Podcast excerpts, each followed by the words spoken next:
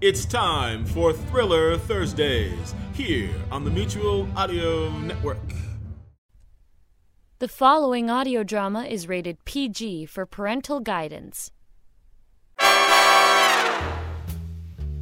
Casebook of Justice and Dixon. The Case of the One That Got Away. Part 1.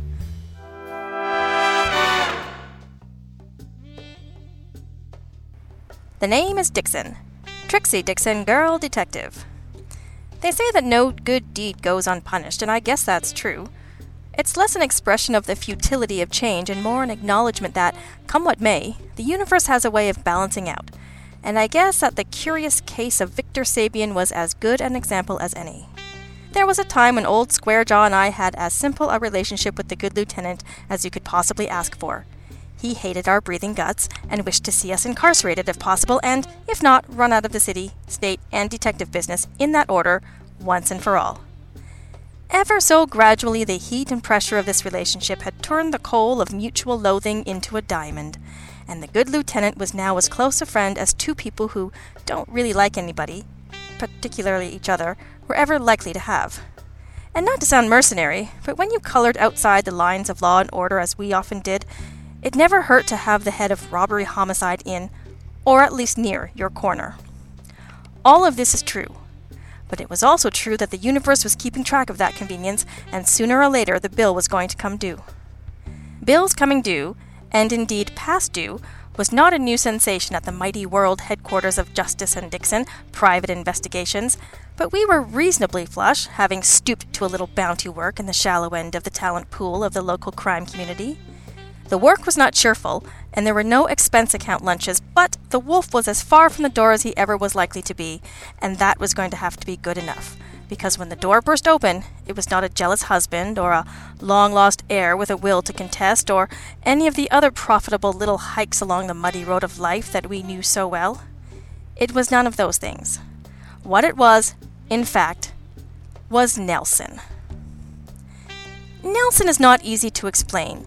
He has gigantic, oversized feet and is a lethal crack shot, but that is not what you notice first about him. I suppose the most immediately obvious trait is the extent to which he resembles one of those large, slobbery dogs that is always trying very hard to please and is never quite getting it right. In fact, most of the time when you heard his name spoken aloud, it was with the precise tone that you would use in speaking to a dog that has hopelessly mauled your sports section in the process of bringing you your newspaper, which cartoons assure me is something that dogs do. Oh, yes, he is also a police officer, which is important and explains the uniform. Nelson has been Sabian's chief underling for many a year, which is strange because you would think Sabian would be able to do something about that, but apparently the universe balances out at one police plaza too, because whatever else changes, Nelson is still Nelson. He's been promoted and demoted, and possibly promoted again more often than I could possibly be expected to have paid any attention to. He's been decorated for valor or possibly gross competence in the line of duty or whatever it is that cops get medals for. They seemed to take it pretty seriously. Today, he was none of those things. Today, he was a jabbering, hysterical wreck, quivering in our doorway. When I first met Nelson, he was a sergeant, and I could not be expected to retain more information than that. I assume that was still true because he never corrected me when I said it. Oh, hello, Sergeant Nelson, Jack said, beating me to it. Nice of you to drop by. He couldn't. I couldn't. Uh, but what? Nelson said, gasping for breath. Did you come up the steps two at a time again, Nelson? Nelson nodded but did not speak, presumably because he could not. We talked about this, Nelson, remember? Jack said patiently, like a schoolmarm who badly needed a shave. The gasping and such is not a good look. Nelson shook his head again, not so much to answer in the negative, more in the way that a horse might, if he was steaming and champing and other things that paperback novels assure me that horses do. Take a deep breath, Jack said, making a gesture in support of a long cleansing inhalation, which involved waving the coffee pot in the air, since it had been in his hand when he started speaking, and it took more than Nelson had in him to make Jack put the coffee pot down until its job was done. Nelson gasped a little and emitted a high pitched wheeze as he breathed, but he did breathe and soon seemed on the road to recovery. Better? Jack asked gently. a boy. I apologize for the elevator. The landlord assures me it will be fully operational just as soon as hell finishes freezing over. You let us know when you're ready to explain what brings you here. I'll make some coffee. Uh, Lieutenant, Nelson gasped. Uh, Lieutenant Sabian. Oh, what is in his bonnet now? Jack snapped, sending Nelson back into his deep breathing. We have been very good lately, as far as he knows. Please forgive my partner, I said, not taking my feet off the desk nor putting down the crossword puzzle, as nothing that had happened thus far seemed worthy of Miss Dixon's full attention. He has noticed that your lord and master knows where the office is, and only tends to send someone to collect us when we are in trouble. And in this case, we do not happen to deserve that. As far as you know, Jack added. Stop helping me, I scowled. He isn't. It isn't. He didn't. Nelson sputtered, pointing frantically at himself and something unseen that might have been out the window or possibly in some private nightmare of his own devising. And good morning, Nelson, I said brightly, filling in twelve down in ink like the confident goddess that I am. Oh, I. Oh, good morning, Miss Trixie, Nelson said, his personality skipping back into its groove like the wax cylinder that I never realized until this very moment was the greatest Nelson metaphor of all time. And how are you this fine day? I said, noting with some dismay that the word barracks did not have quite as many letters in it as I thought it did. I'm very well, thank you, Nelson said affably, his face bright and open for a moment, before the clouds crossed his pate once again. Uh, that is, I think I'm actually terrible. Well, you sort that out and let us know, I said, quite finished with this entire exercise, and wondering how long I was going to have to nurse this ruined puzzle to keep Jack from knowing that I had butchered it. You were saying something, Nelson? Jack offered not unkindly, stooped over his voodoo with the percolator. I believe you had got as far as isn't it? He didn't. But I wouldn't like to have to prove that in court. Uh, Lieutenant Sabian, Nelson began. He's in trouble. There was a small, uncomfortable pause. I toyed with the idea of removing my feet from the desk. You mean Miss Dixon and I are in trouble, Jack offered. With him. No, sir. Nelson seemed much more certain of himself and not at all like he was about to expire. Not even a little bit, he's in trouble himself, I'm almost sure of it. Jack raised an eyebrow in my direction, implying that he was prepared to take this seriously if I was. I removed the feet from the desk as smoothly and professionally as a person might. Have a seat, Jack offered, indicating the second best client chair, the best one being currently and perpetually occupied by an unconscious and openly flatulent crime fighting dog. Nelson nodded and sat hurriedly, biting his nails as if he were about to commit some offense for which he had no stomach. In a few moments there will be coffee, and everything will be well, Jack said in a clinically calm and dulcet tone. Until that blessed moment arrives, why don't you tell us what has you in such a lather? Lieutenant Sabian, Nelson began. I feel like we have that bit down. It's all of the other bits that we still need, Jack said, honestly believing that he was helping. Jack, shut up and let the poor man talk, I snapped, which was a mistake because it gave Nelson another minor case of the sputters, which he spent half a minute working his way through. I raised a delicate and ladylike finger and caught our guest's eye.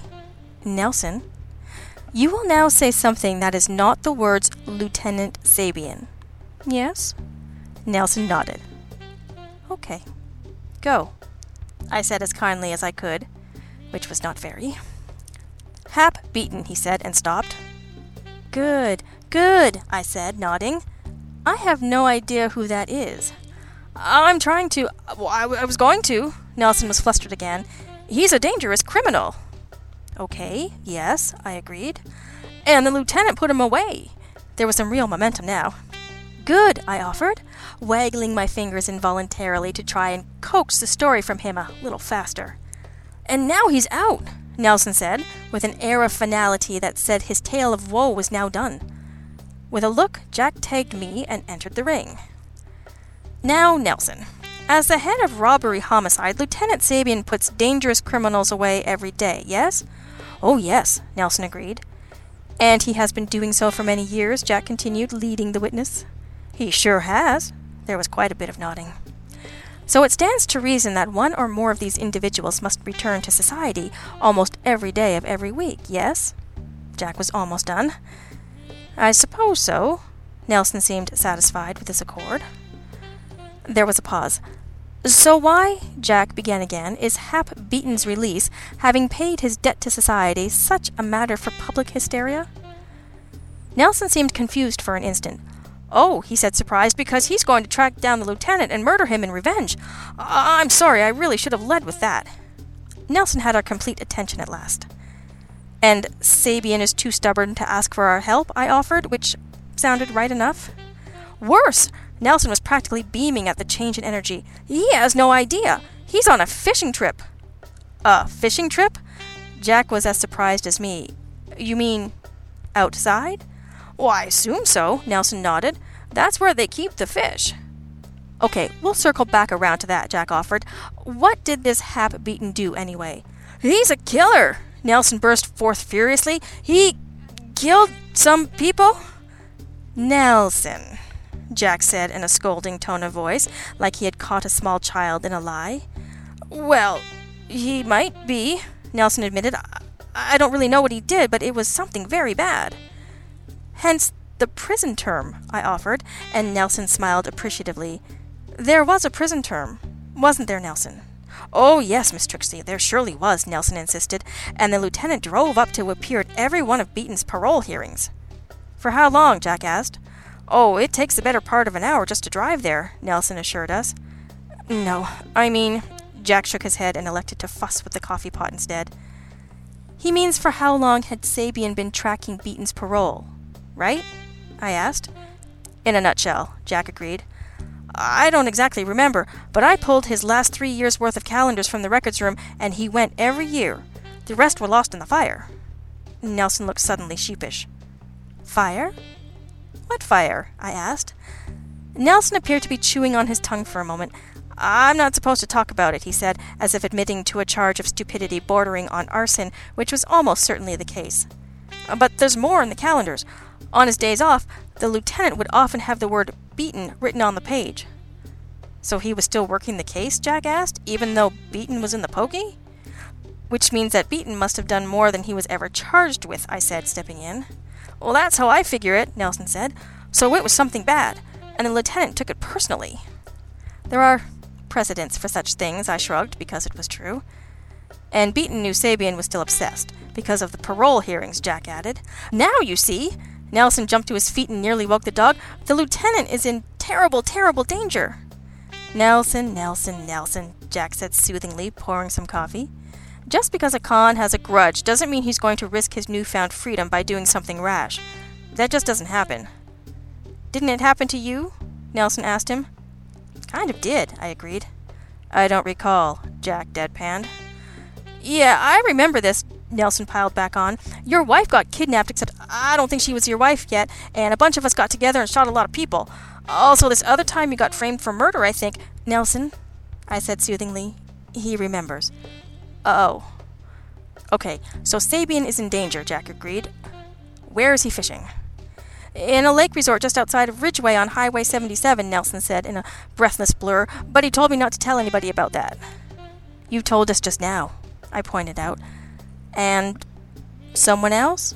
Yes? Jack asked, showing no sign of giving anyone else any coffee. Patrolman Fisk, Nelson said, looking downcast. And Patrolman Fisk told who exactly? I said, getting tired of the Socratic method. Uh, the man on the phone, Nelson said quietly. What man on the phone? I said, my fingers itching to throttle someone. Uh, he forgot to ask, Nelson admitted. A remarkably Nelson like turn of events, I offered. He's my sister's kid, Nelson admitted in a mumble. Ah, and Nelson by any other name would smell as sweet, Jack said, raising his mug in salute.